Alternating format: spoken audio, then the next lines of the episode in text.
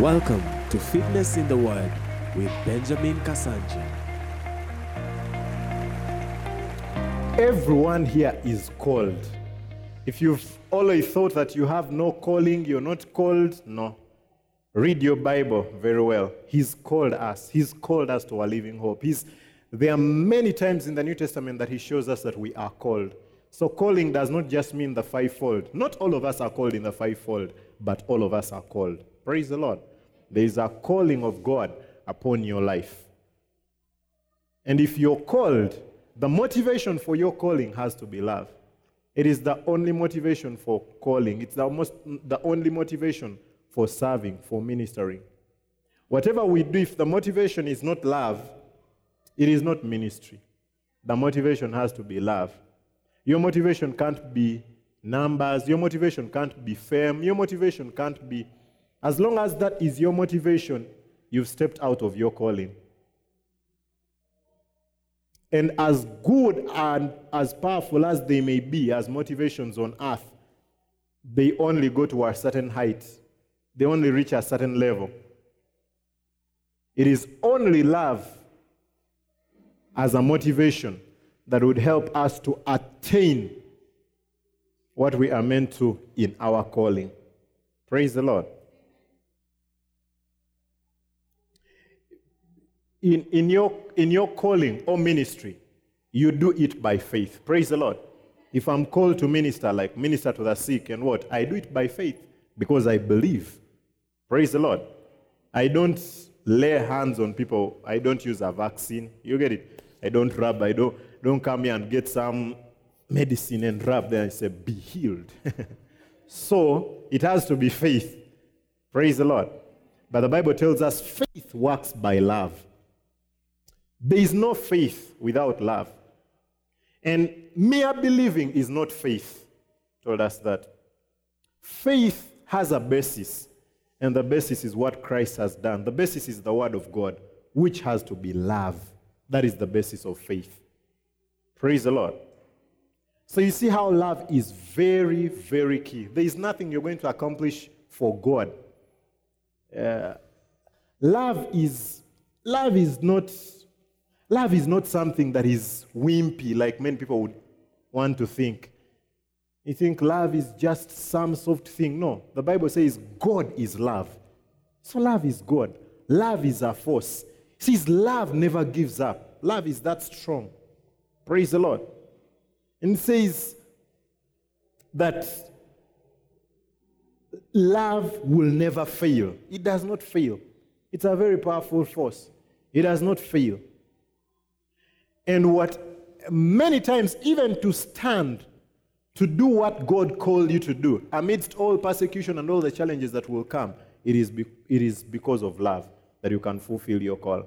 Like I was talking about Mother Teresa. She saw a lot. She saw all the ugly. There was every reason for her to give up. Why didn't she give up? Love. T.L. Osborn said, Love pays the price. When he was 85, he would still go do crusades in India under the hot sun. Three times a day he's preaching morning, afternoon, evening. In the open space under the hot sun. On planes, tired of flying. He's flown for more than 50 years, been flying and flying and flying. And he's asked, an old man like you, you go stand under the sun three times a day for two weeks, flying over 16 hours. What makes you do this? Says love pays the price. He wanted the people in Russia so much to get the gospel. And somebody told him he would open a bookshop of Christian literature and he would sell even, he would be giving these books by T.L. Osborn because Russians love to read. And he was so excited because he loved Russia. So he gave the man $40,000 to start to open the bookshop and sent him uh, more than 40 tons of books. And the man went with the man and he just disappeared. And he looked for another man and did the same thing. Told him, How do you do that again? Said, Love pays the price. He didn't stay disappointed and he's, oh, you see, the other time I trusted, I gave that man money, now I'm never going to trust anyone else. I said love pays the price because his motivation was to see people receive receive this message that he has. Motivation has to be love. Uh, many people have given up, especially when it comes to ministry or to whatever they know that God has called you. Whatever God has called you to do is ministry. If you know that this is primarily what God has called me to do, that is ministry. But many times we quit because our motivation is not love. Praise the Lord. We will start a business. And this business, you're like, oh, I see this business, I see me employing people, and they'll be able to pay their rent, they'll be able to pay for their children's school fees. I want to, I'll employ people and they will experience, they will, they will, they, I want them to be paid well. And I want my service, I want not to exploit people that they pay for what they get, a service that is lacking. And challenges come and say, I'm closing it because in the end, motivation was not love. There are challenges that came, but because if the motivation was love, you would still see that they are still, the object of the love is still there. The people that you wanted to love, you would see. So, many times, if you're motivated by love, you will go so far in whatever you've been called to do. So far, you'll go so far. Even in ministry like this, like having a church, if God has called you to plant a church or a ministry to preach the word, to preach the gospel, there are things. Or I was reading about Reinhard Bonnke. He's been on, he's been, he was in a plane crash going to preach, survived, and you see, didn't get up and like, oh, let's fly back to America. This flash has been terrible. Like, are we still in time for the crusade? Let's get on another plane. Let's go there. Another time he's in a plane, he's going to Congo, deep in Congo, and there are no planes in that area. He gets on a plane that just takes food to people there. So he's there seated amidst onions, tomatoes, plane with no seats, just cargo, and he's there. And the plane is very heavy because it's loaded, so it's not even getting to the right altitude. It's bumpy, but you know he has to go there and preach to these people. He's going to preach to a prison where people do not go. That is love. Love as the motivation. He's, he was in Nigeria, in Kaduna. They attacked them. They wanted to kill them. They, they, he, he was just sneaked out of the country. Muslims were attacking them. And you see, he gets to, when they get out of Nigeria, he's like, where can we go? He says, let's go to, I think they were meant to go to Benin. I don't remember where they, they somewhere where they were meant to go. And there also, they were looking for him. They want to kill him. So they're like, no, we can't go here. And he says, okay, let's go to uh, Monrovia. Monrovia is Liberia. Is that Liberia? Liberia. So they go to Monrovia, but there is a war that is going on. So he's like, so there is curfew because uh, at night there are gunshots and war. So he's like, okay, can we just have the crusade before that? He didn't say, let's go home. So as they are having crusade, as evening comes, they would see bullets flying because they would see. But he's like, these people must receive the gospel. What if the next bullet is to them and they've not received Jesus? That's love. But you see, he has a family he could go to. There's a good excuse of saying, you see, the crusade we were meant to have in Kaduna, they said we were attacked by Muslims. So we came back. God knows we tried. No. You get what I'm saying? So if it's just if the motivation is just fame and statistics, he would have stopped somewhere and it would be reasonable. You get it? But the motivation being love, he's going way beyond where he would have gone if it was uh, where he would have gone if it was just another motivation other than love. Hallelujah. Yeah, so in this this love that we've been called to, yeah, we'll read from John 13. We'll read verse 1 to 17, then 34 to 35. Now, before the feast of the Passover, when Jesus knew that his hour was come, that he should depart out of this world unto the Father, having loved his own which were in the world, he loved them unto the end. And supper being ended, the devil having now put into the heart of Judas Iscariot, Simon's son, to betray him, Jesus, knowing that the Father had given all things into his hands, and that he was come from God and went to God, he riseth from supper and laid aside his garments and took a towel and girded himself. After that, he poureth water into a basin and began to wash the disciples' feet and to wipe them with the towel wherewith he was girded. Then cometh he to Simon Peter, and Peter saith unto him, Lord, dost thou wash my feet? Duh. This is Peter. Peter is always crazy. He comes to Peter. That means Peter was not the first. You get it? He's washing other people's feet. Then Peter says, Lord, you want to wash my feet? Peter, what am I doing? Yeah. Jesus answered and said unto him, What I do thou knowest not now. So true. But thou shalt know hereafter. Peter saith unto him, Thou shalt never wash my feet. Jesus answered him, If I wash thee not, thou hast not part with me. Look at Peter's reasoning. He tells him, If I don't wash you, you have no part in me. That part of part in me, I think it gets Peter excited. So if he just washes my feet, I'm part. And he says, Simon Peter said unto him, Lord, not my feet only. if my feet can make me part of you, then not just my feet, but also my hands and my head. Jesus said to him, He that is washed needeth not to serve, not save to wash his feet, but is clean every whit, and ye are clean, but not all. Okay, let's read, let's, let's just go to NLT. Let's go to NLT from verse 10. You learn to read King James. It's exciting. Jesus replied, A person who has bathed all over does not need to wash, except for the feet, to be entirely clean. And you, disciples, are clean, but not all of you, meaning Judas Iscariot.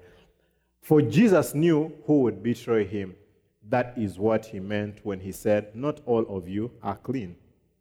After washing their feet, he put on his robe again and sat down and asked, Do you understand what I was doing? You call me teacher and Lord, and you are right, but that's what I am, because that's what I am. And since I, your Lord and teacher, have washed your feet, you ought to wash each other's feet. I have given you an example to follow.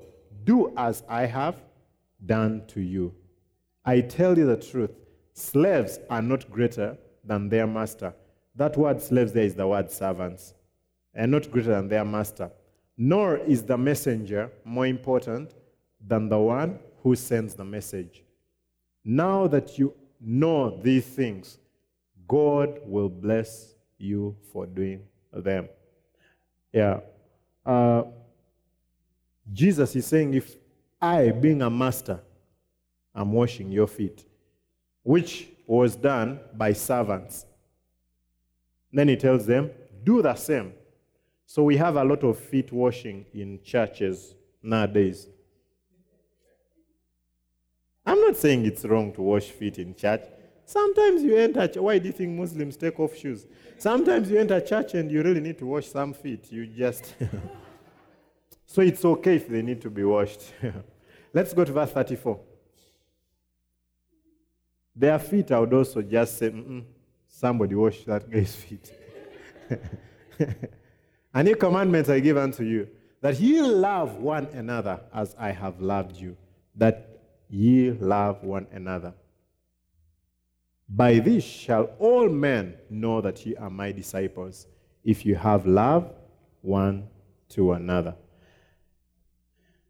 This is what Jesus was telling them. Do the same to each other. He was not meaning literally to wash feet. That is not what he was meaning. Now, I've told you this over and over. It is poor Bible interpretation when we take one scripture, one portion, and establish a doctrine on it. You get it? I'm not saying there's anything wrong with washing feet. Praise the Lord. I washed mine before I came. Now, but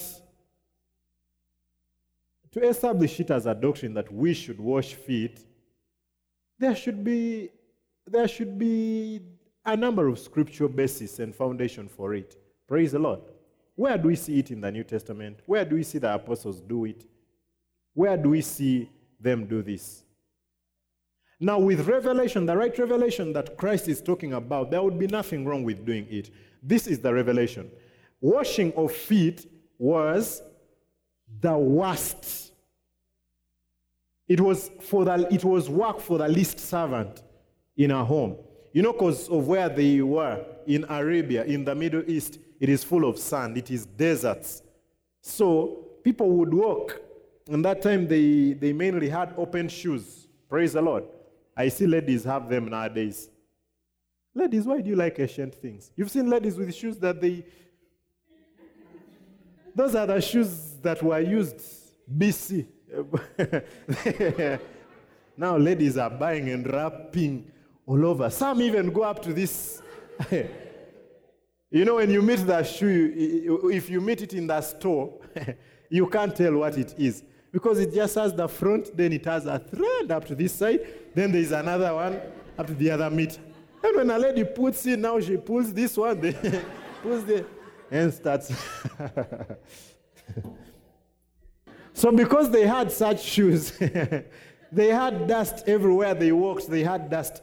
So when you go to a house, the least servant was given that assignment. They were given to wash the feet of the visitors. You hear even when Jesus got to, you remember, you remember who? He was Simon, the, the leper, when he got to his house. And Lazarus' sister, Mary, was poured the alabaster box on his feet and started wiping with his hair. Jesus told him, Since I came in, you've not even washed my feet. Because it was a custom, it was a normal thing that when visitors came in, you washed, you washed their feet. And it was for that. So Jesus is saying, Me being a master, I've taken on the least duty. What is considered to be the least duty? I've taken on the least duty to clean your feet, you being my servants. Praise the Lord. You being my servants. Another scenario we remember is when he turned water into wine. Yeah? He told the he, he, he didn't, they drew the water and told them, Take to the master. and the Bible says he tested, not knowing where the water had come from. It was water that had been used to clean feet. If you read, those pots were for ceremonies, they were for those rituals, for cleaning yourself. That is the water that was turned into. You know, if you, if you just look at faith, and the man is like, This tastes so awesome. You've reserved the last. yeah? Yeah, that's what when you read Luke chapter 2, I think Luke chapter 2, you'll see, but that's what he talks about. This, this water, it was water, it was water for ceremonies, for those cleansing ceremonies, for those rituals. says, get those pots, fill them with water. Those were the pots for that. And turned into I'll not go into that. But you see, many times I feel like some of these things that God put was to show us that faith goes beyond logic. Because they would say there and say, these pots are not clean. You know what they are used for? We can't give. Oh, they will get COVID. You see? yeah? He tells Naaman, go dip yourself in the Jordan. Dirty, swampy. And Naaman is like, are there no clean rivers in our place? And you see, that is what happens. That is what happens when we come, the power of God comes upon people and they get slain and will say, ah, no, we can't go to such a church. Dignitaries putting on suits and what? That is why they stay with demons possessed. Derek Prince used to say, you either choose dignity or you choose deliverance. can't come, oh, I want you to cast this demon out of me, but I don't want it to scream. I don't want to. Can I do it? One time, Smith Wigglesworth went to. If you've read, if you've read uh, Smith Wigglesworth, what is what is that book? But that's the common biography of Smith Wigglesworth. So they went. Up, there is a lady. She was like the biggest partner in this church, which he went to visit, biggest funder. You know, those people who give, they even have a special seat for them in church. You get it? Just go and buy a recliner and put it somewhere. Let the biggest partner stand up and wave to the church.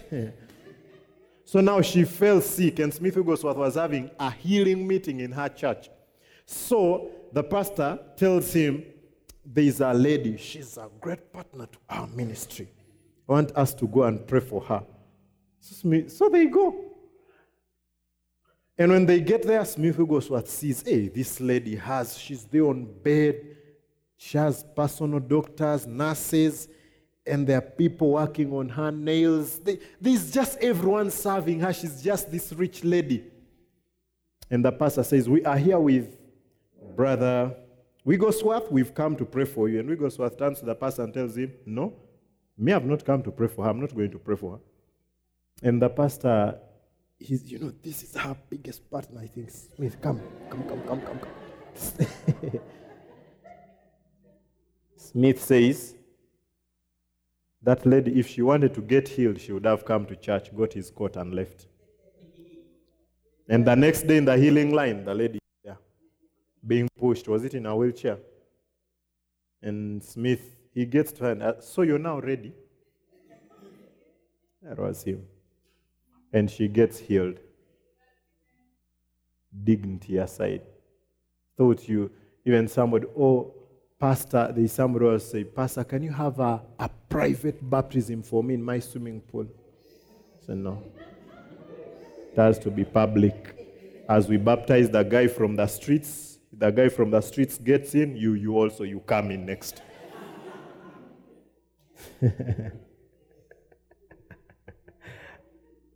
Many times we miss from God because we want to come on our terms. But you see, when we call him Lord, it means it is going to be his terms, not our terms. And it helps us to, because you see, it is not that God wants to demean us, it is because he wants us to receive the best. And as long as we still have that element of pride in us, we are never going to receive the best that he has for us. So many of these things helps, Uh, help us to, to throw away that pride, which gets in the way of us receiving the ultimate that he has for us. Praise the Lord. This is so necessary. So we are seeing Jesus washing their feet, and he is the master. He washes their feet, including Judas Iscariot. And as we have read, he knew that Judas Iscariot would, would betray him. It is not that he didn't know when he was washing. So when he tells them, these things you should do, in other words, you should love like I have loved. That's why he says in verse 34, as I have loved you, love one another. As I have loved you, love one another. He says, A new commandment I give unto you, that ye love one another as I have loved you, that ye also love one another. A new commandment. Earlier on, they had asked him, Which is the greatest commandment? And he said, There are two. Love the Lord your God with all your heart, your soul, your strength, and all that. And love your neighbor as you love yourself. Then now, before he goes, he's giving them a new one. One, just one. As I have loved you, love one another. Love one another as I have loved you. A new commandment I give to you. One, just one. As I have loved you, love one another. How has he loved us? How did he love them? Unconditionally. He washed the feet of Judas Iscariot. He washed Peter's feet. Him being a master, him being their Lord, he laid down his life and did the dirty work. This means we cannot love effectively unless we understand the love with which he's loved us. If we don't understand the love with which, just like we say, hurt people, hurt people. Praise the Lord. People who know that they are loved, love people. Praise the Lord. Yeah. Have you ever been around someone and you're just ever on your toes, you're just on eggshells? You think you may just rub them the wrong way. They need to know God's love. And if you're that kind of person, walk away today different. People don't need to be so careful around here about everything. What if they say this? He will catch feelings. She will catch feelings. We will annoy him. We will. You can't be that.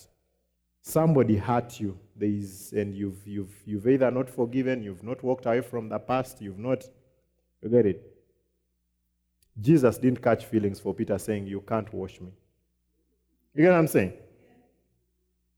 Yeah, things are going to be said to us, but we can't dwell there forever. We can't, we can't dwell there forever. We have to experience His love if we are going to give it. And uh, His love, His love for us is the God kind of love. The word that was used here is that love, agape, agape love. The word that is used, a new commandment I give unto you, that ye love one another as I have loved you. He was saying, with the love of God, which love naturally human beings don't have. So if he wants us to love with the love of God, which human beings don't have naturally, then we must get it from somewhere. Praise the Lord. Now, when you get born again, you receive it. He says he shed his love abroad in our hearts. That's what he tells us in Romans chapter 5. His love has been shed abroad in our hearts. His love has been shed abroad in our hearts. His love, the love of God. So there are many people we look at and we think they are so loving, but they've not reached this standard, especially if they've never experienced God. Praise the Lord. On Thursday, I was telling us that charity, the way we know it today, is not necessarily love, even to God. Let me say, if you are, you're big, you grow financially, you're required to do charity. To God, that may be hay, stubble that is just going to go through the fire. You did nothing. So people on earth may just be like, wow, you see, he feeds people in Africa. He does. It's because it's required. He's big, he's rich. As long as you reach, you're making some millions of dollars and you must do charity. It's just a must. Even in your company, you're going to be advised, the government is going to require from you to give back to community. There's just going to be something. So that does not mean that it is love. It is part of your company image, it is part of your organization image, it is part of your church image. And that is why I was saying that many times the devil changes priorities, especially for the body of Christ. We think a church that we know about, or a Christian that we know about out there, buying food, dressing everyone, we think that that is now real ministry. You get what I'm saying?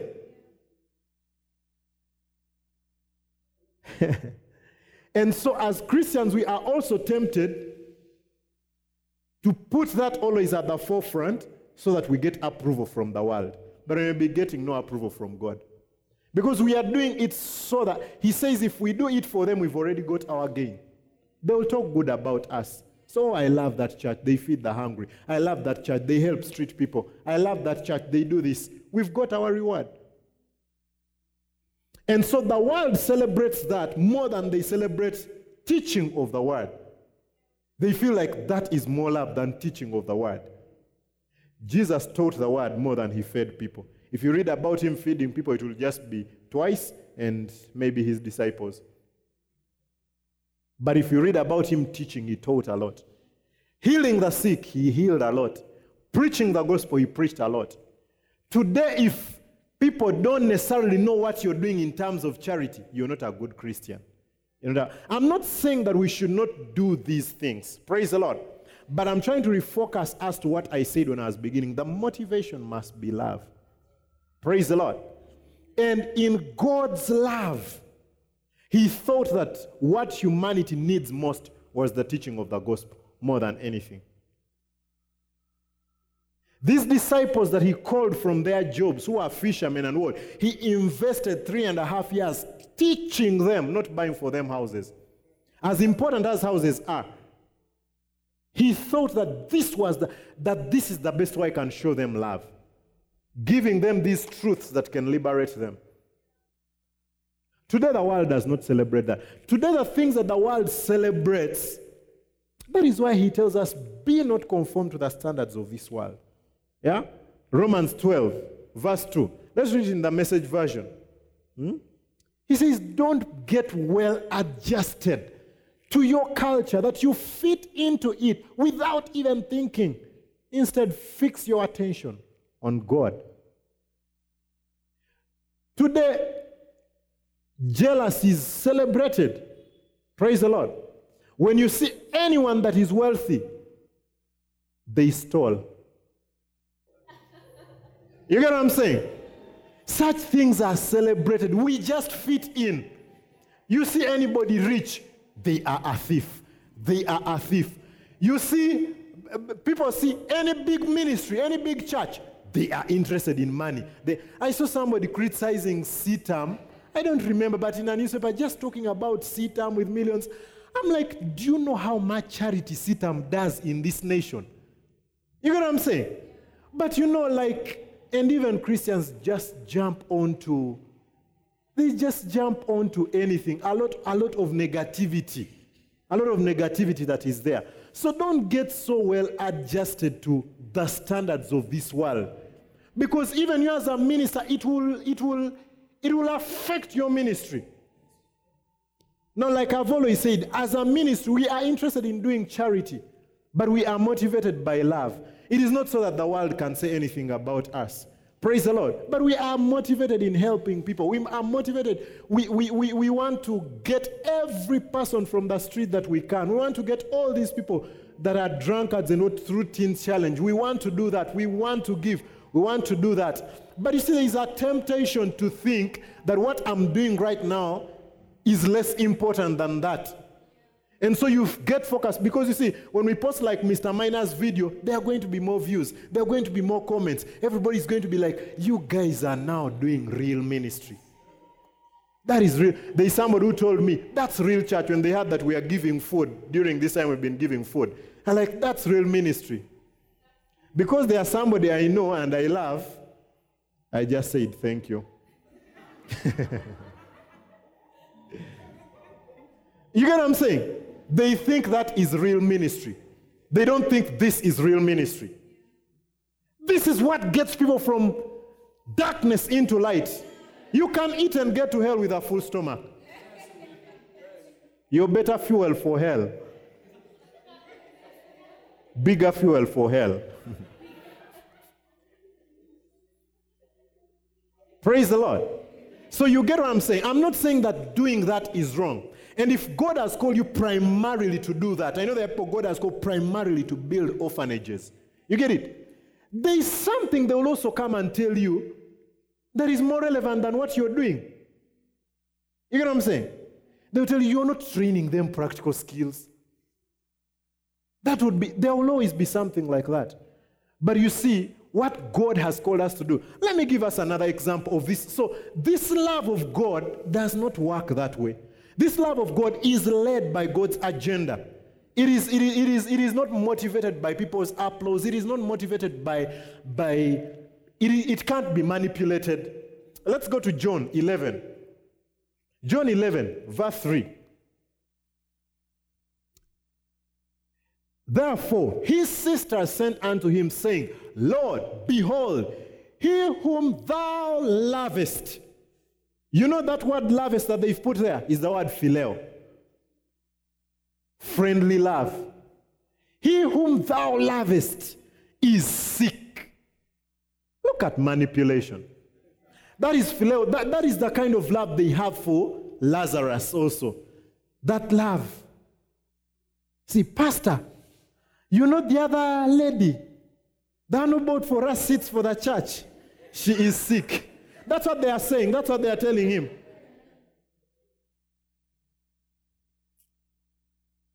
We've got verse 4.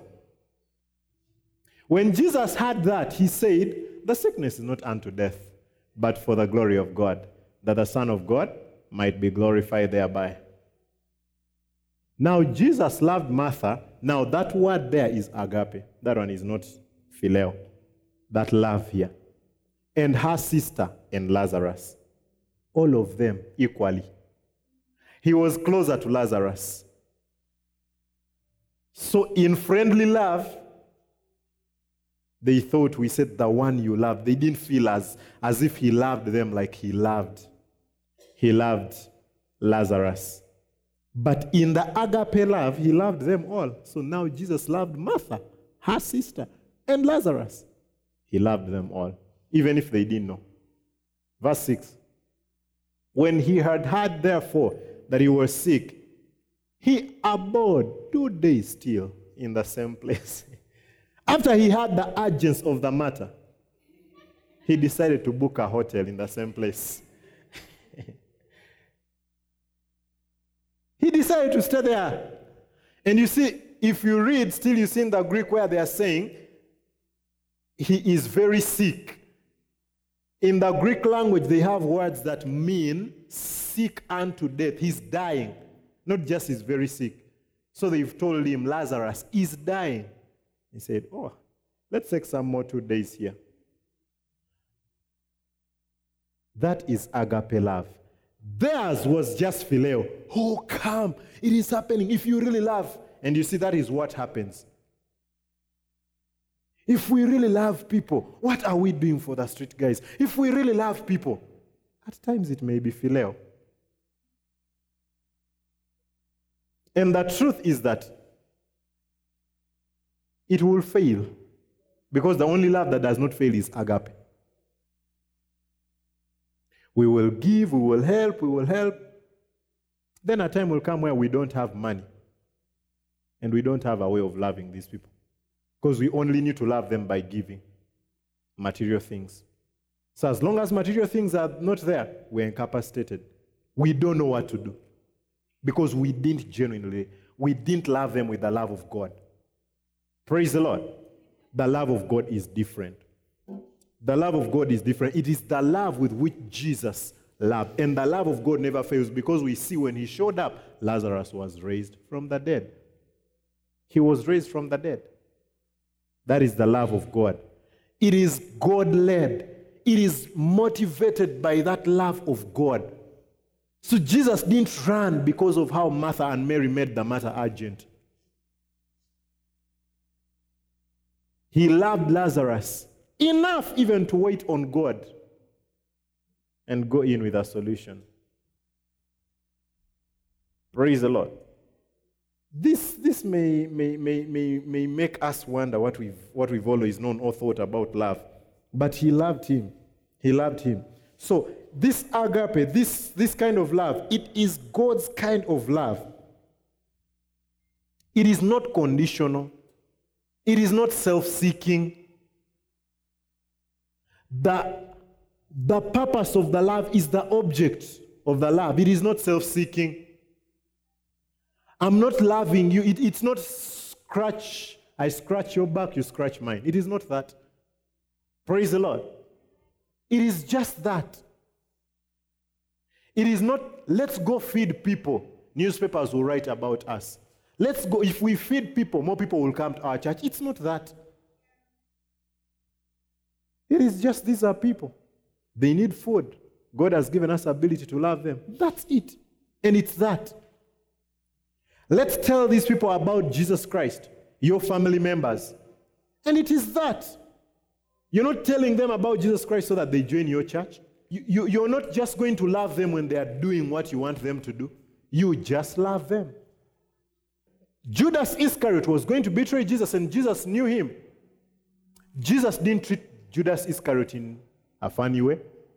Even when Judas Iscariot came to betray him, he said, Friend, is it with a kiss that you betray me? He still called him friend. As in, he didn't, his love for Judas Iscariot was not dependent on what Judas Iscariot was doing. He still had that place for him. He even shared the same bowl with him while eating. And it wasn't pretense because they would have known. Praise the Lord. It is not conditional. It is not, it is the love that he's telling us, as I have loved you, love one another.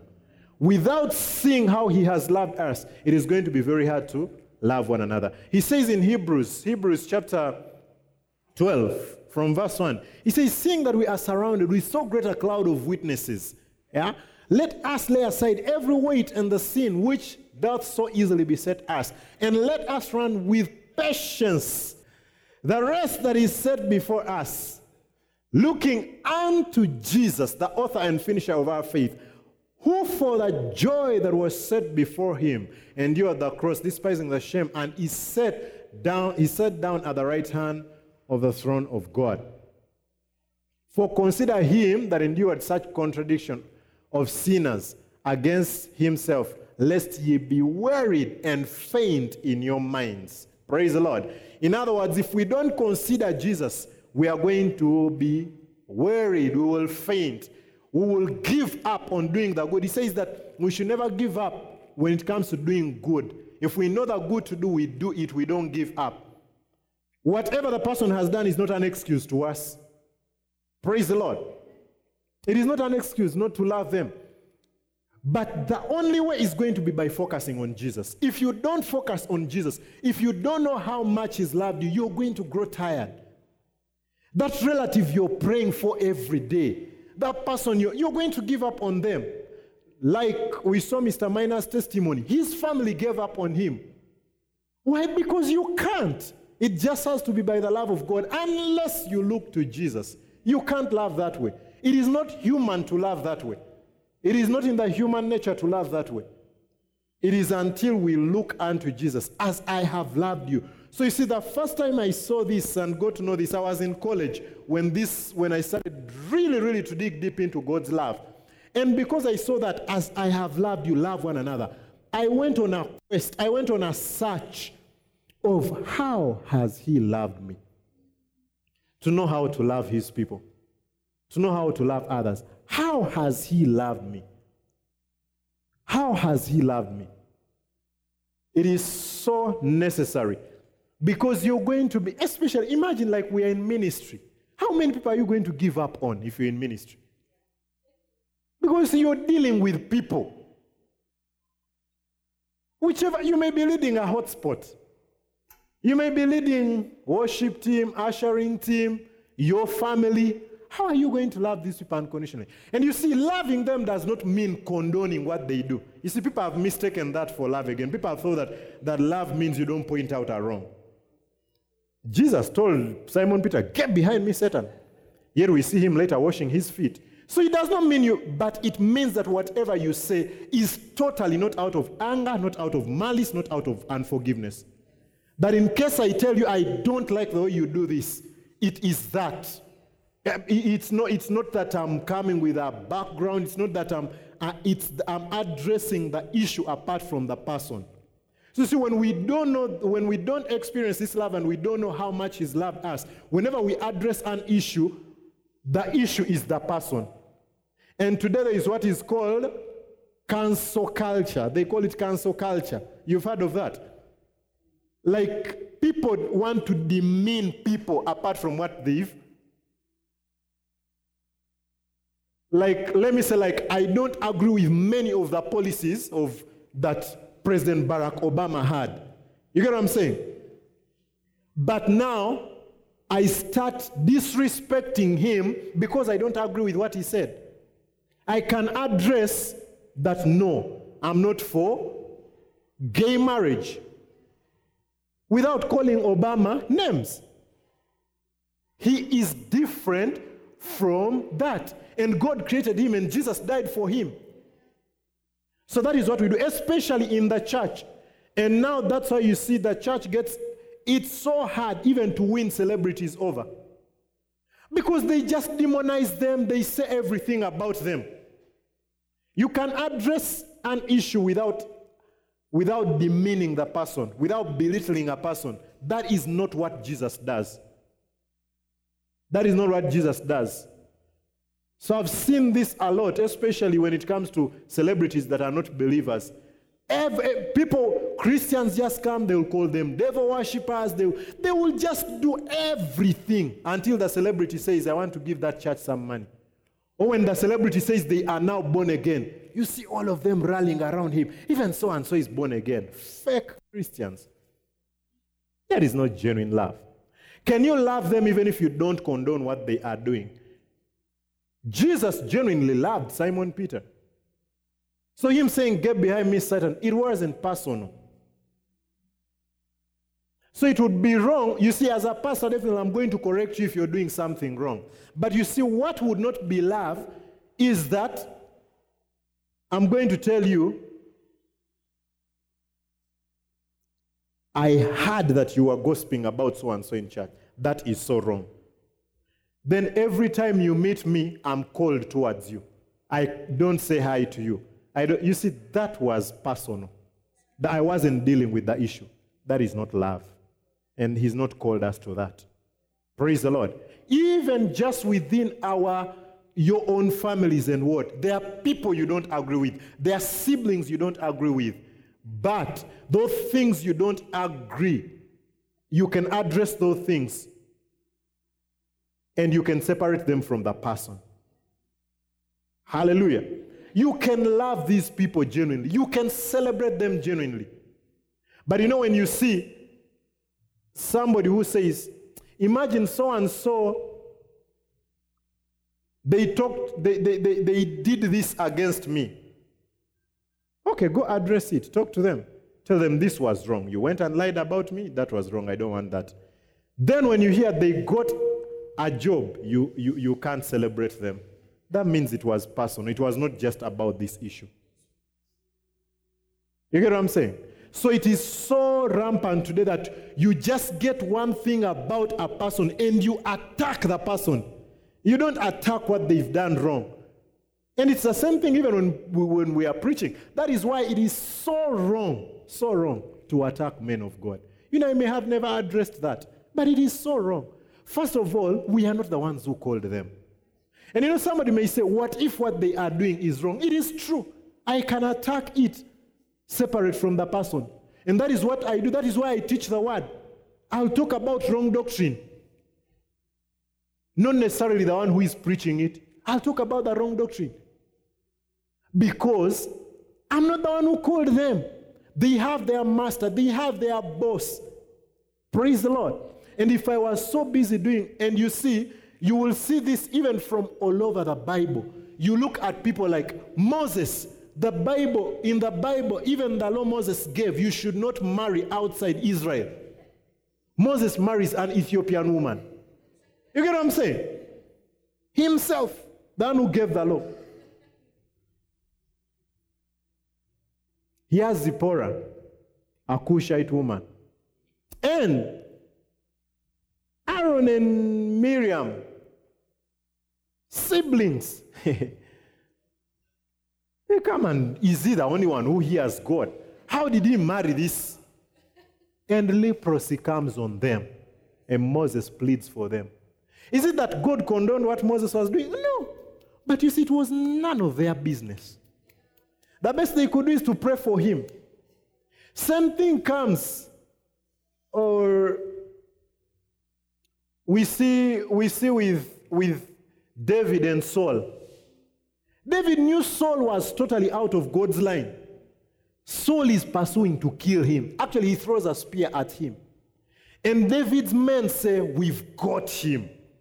We can now go. You go kill him. And David says, Be it far from me. I will not touch God's anointed. David says that. Did David condone what Saul was saying? No. And David knew he was anointed to replace Saul, he was to become king. But he says, Be it far. I'm not the one who placed him there. I'm not the one who called him. I can disagree with whatever he's doing, but him as a man, I'm not the one who has called him. You know what I'm saying? So there is a lot that we may speak, and many times you're going to realize that many of these people, God is not using them because they are perfect. You get what I'm saying? God is not using them because they are perfect. God is not using them because, because they did good things. So, whatever you discover, first of all, think about it this way. Okay, if they are bad like that, but God is still using them, let me leave it. It's between them and God. And I'm telling you, if you don't attack men of God, you will realize that you still have a lot to do, that your time is not enough. So that cancel culture, it is something that comes up a lot. They demand, they, like even here, I've seen it here, there are many politicians I don't agree with. But I'm not going to start talking about their marriage, about their wife, about their sons, about their children. That is what is being done today. And it is so propagated. It is what was done about this doctor, the doctor for Stella. I have a friend who is in, he's in the British Army. So he was writing to me, he doesn't agree with her. So he's sending me, look, she believes in demons, she believes weird things. So I was asking him, can't you really see that the Western world has gone so low? What does that have to do with her medical research? You know, you're now digging into whatever you can use to just to make her look ugly to the public so that everyone goes away from what she's saying. Why don't you concentrate on the matter? Are the people healed? Look at them. But you know, it is that, it is called that. But because they don't believe what you said, they will now start attacking everything. He didn't even go to school. You know, he even has a child out of wedlock. He even did this. He even did this. And you realize that whatever they are going on is way far from the main point. Do you see what I'm saying? That is so bad. So the world has it, and the church has borrowed it because we are not looking at this as I have loved you. Love one another. John sends his disciples to Jesus and he says, Ask him, is he the one or we should wait for another one? You know that would be an insult to Jesus. And it is because John was in a vulnerable place. John took offense. John is the one who announced that Jesus was coming. He says, The one you see the Holy Spirit descend on. He's the one who baptized him and announced, Behold, the Lamb of God who takes away the sins of the world. But now he's arrested. He feels like Jesus is doing nothing about it. And he sends people, Go. Is he the real Messiah? Is he the one or we should wait for another one? You see how that would be? He was acting out of offense. But look at how Jesus handles it in love. He just says them, Go, tell him what you see. The dead are raised, the lame are walking, the blind are seeing, because that's what the word had said that when he comes, the lame shall leap, the blind shall see. So they go tell him that. And when they've gone, he turns to the disciples and he tells them, No one is greater than John the Baptist. No, he talks about him separate from his offense, separate from because and it's it's like he's because he loved him, he's portraying a good picture of him among his disciples. Because his disciples, I think, would have just started a conversation. Wow, we knew John was going off. Master, we knew. He didn't allow them to get there. He didn't allow them to get there. He just told them of those that there is no one. He just showed them how big John is the greatest prophet. And you know, them that time they knew Abraham, Moses, but he's telling them John is the greatest. He loved the man. That was real love. And you see, that will help us many times in our relationships with different people. As I have loved you, love one another. In every relationship, you'll be able to separate. You get it? You're going to buy for somebody a gift and they're not going to like it. And you hate them because of that. That is not the love He's called us to. That is not the love He's called us to. Praise the Lord. People may not agree with us, but it doesn't mean we don't love them. We may even decide not to not to talk about the things we, we will never agree. You get there are things we may never agree. But that does not mean we attack them. That does not mean we call them names. And you see, we have that ability. It is only you and me, children of God, that have that ability. The world does not have that ability. And that is why you see like that. When they hate you, they will go after your child, they will go after your husband, they will go after. But we have that ability. His love has been shed abroad in our hearts. And in verse 35 of John 13, he says, By this shall they know that you are my disciples. He doesn't say that by the miracles you do. He doesn't say by the sermons you preach. He doesn't say by how you give food to the people out there in the world. He says, By this shall they know that you are my disciples. That if I stood or sat on a TV set somewhere and they are telling me bad things a pastor has done in this Nairobi, that all my words that will come out of me will be words that show that I still love that man. He says that is how they will know that we are his disciples. If we have love one for another, not for them, not even for the world first, for us. Because see, when they come among us, they get disappointed. This is the standard they expect of us. Then they come in the church and they're like, people in church gossip. You know, they can't believe that. They can't believe it. They can't believe it. They can't believe it. But you see, it is our love for one another as Christians that is going to confound them. Because they are going to realize that we are different, we are from different walks of life, our tastes are different, our careers are different, our political persuasions are different, yet we love each other. That we love, we genuinely love each other. That we can put whatever differences, that all those differences are just, they are, they are superficial. What we have in His love is what is deeper. All these differences we may have. You see, people will fight over supporting a different team in soccer, and they fight and they're enemies forever. You get what I'm saying? People fight over politics. And they fight and they totally fight. And their relationships become sour because of that. No we can genuinely love because God has called us to that kind of love. Hallelujah. That is the love that we see. Like, how has He loved us? I've said, like, uh, Romans 5 8, He says, while we are yet sinners, uh, but God commended His love toward us in that while we were yet sinners, Christ came and died for us. God showed, He demonstrated His love to us, that He did not wait for us to become good. He came when we were at our worst. If you go on in the same chapter, he says that scarcely can a man die for a righteous man. Scarcely. It is hard for somebody to give their lives, even for somebody they know that is good. They will just say, oh, that guy was good. He's going to be killed. I'm telling you, he was good. But they will not give their life for him. Yet Jesus didn't give himself for the good one. He came for that. If scarcely can a man die for a righteous man, then it's impossible for a man to die for a wrong man, for a guilty man, for a wicked man. But Christ came and died for us. That is the love he showed us. And he's saying, This very love, with this very love, love one another. Love one another. With this very love. And at times, God has given us platforms, especially here as we work. You know why God wants us to work in teams? And why God has called the body of Christ to be a body? God is not interested in us being independent because it is a platform for us to practice righteousness, especially in this area of love. Because that is where it's going to come. You're going to be placed in a group, you're going to be placed in the worship team, in the ushering team, in a hotspot, where there are people you don't agree with. And that shows you that there is something you should work on concerning his love. You should get to know how much has he loved you? How much has he loved you? How many things have you said about him? How many bad things? How many things have you said in vain? And did his attitude towards you change?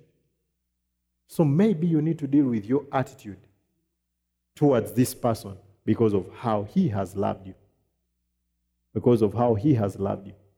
Getting to know how he has loved us. That he gave himself for us. He gave himself, for, and we can do it intentionally. We can remind ourselves because I'll, I'll, I'll, I'll, not get into I'll not get into it today, but I'll show you that as we love like this, we are the ones that are freed and we are empowered. We are the ones that experience His goodness. It's we. You will read Ezekiel 36, 23 to 28. This is where he tells us that himself he will come he, he had given us many opportunities. He said he had given Israel many opportunities, but they would not turn to him. He had tried to give them opportunities to return, to, to return to him. In other words, to take away the stony heart, but they could not. Then he said, I will do it myself. I will take away their stony heart and I'll give them a new heart. I'll put my, a new spirit in them. I'll put my spirit in them. I will make them my people. I'll say, You are my people and I am your God and I will show them off. I will, I will, they will sanctify me among the people. The children of Israel, he would use them. He would use them. He chose because every opportunity he gave them, they messed it up. Imagine that's how God has dealt with us. How many people should we give more opportunities? This is how, you know, the more we get to know how He's loved us, it ruins us. We just realize, you know, many times when you're being you're being mean to somebody, if you just remember how much He has loved you, you realize that you ought to do better. And if we walk in this, it is the greatest move of God that this world will ever see. A people that genuinely love. are people that really, really, really, really love. God has given us feelings, God has given us emotions to be used rightly. And as long as we are using our emotions apart from God's love, they become toxic. They become very toxic.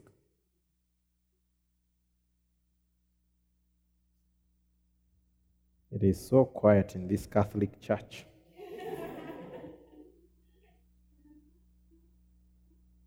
First John 4 7 to 11. Beloved, let's love one another, for love is of God, and everyone that loveth is born of God and knoweth God. He that loveth not knoweth not God, for God is love. In this was manifested the love of God toward us, because that God sent his only begotten Son into the world that we might live through him. Herein is love, not that we loved God, but that he loved us and sent his Son to be the propitiation for our sins. Beloved, if God so loved us, we ought also to love one another. Herein is love. Yeah? Not that we loved God. Not that we loved God. Now that's human love. Which is love that must be paid back. You get it? That I'm loving so that I can be loved back. I'm doing good so that it can come back to me from this person. But you see, that was not God. He came, it is not that we loved him first. He didn't say, Now the way they love me, I can now send my son to die for them. No, he just came. And so he's saying that if we are of God, then we ought to love one another in this same way. In this same kind of love, we ought to love one another. And if it can begin here, it will be very easy out there. You find that there are many Christians who, he says that if we are doing good, it should start at least with the household of faith.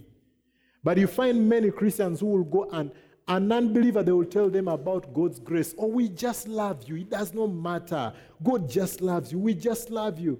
Then when it comes to their brother or sister in church, then they treat them. You are a hypocrite. You get it? He says it begins with a household of faith. Whatever you're doing to that person out there is a show.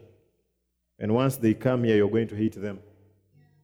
If you can't love the one that is here. And these are all platforms for us to grow. And whenever you see that such you're not seeing the word of God manifesting in your life, you know that that is an area to grow. So why don't I like this person? Why don't I want to say hi to them? Why don't I want to sit next to them? Why don't I? You have a big problem. You should know how much you are loved. And at times it is when we deal with such things, it is like we open the facet to more of experiencing God's love. His love that has been put upon us. His love that, I, that he's, given in, he's given in us. We experience His love. When we get born again, we experience His love. But we can grow in experiencing His love more and more. And many times that happens by how much we give.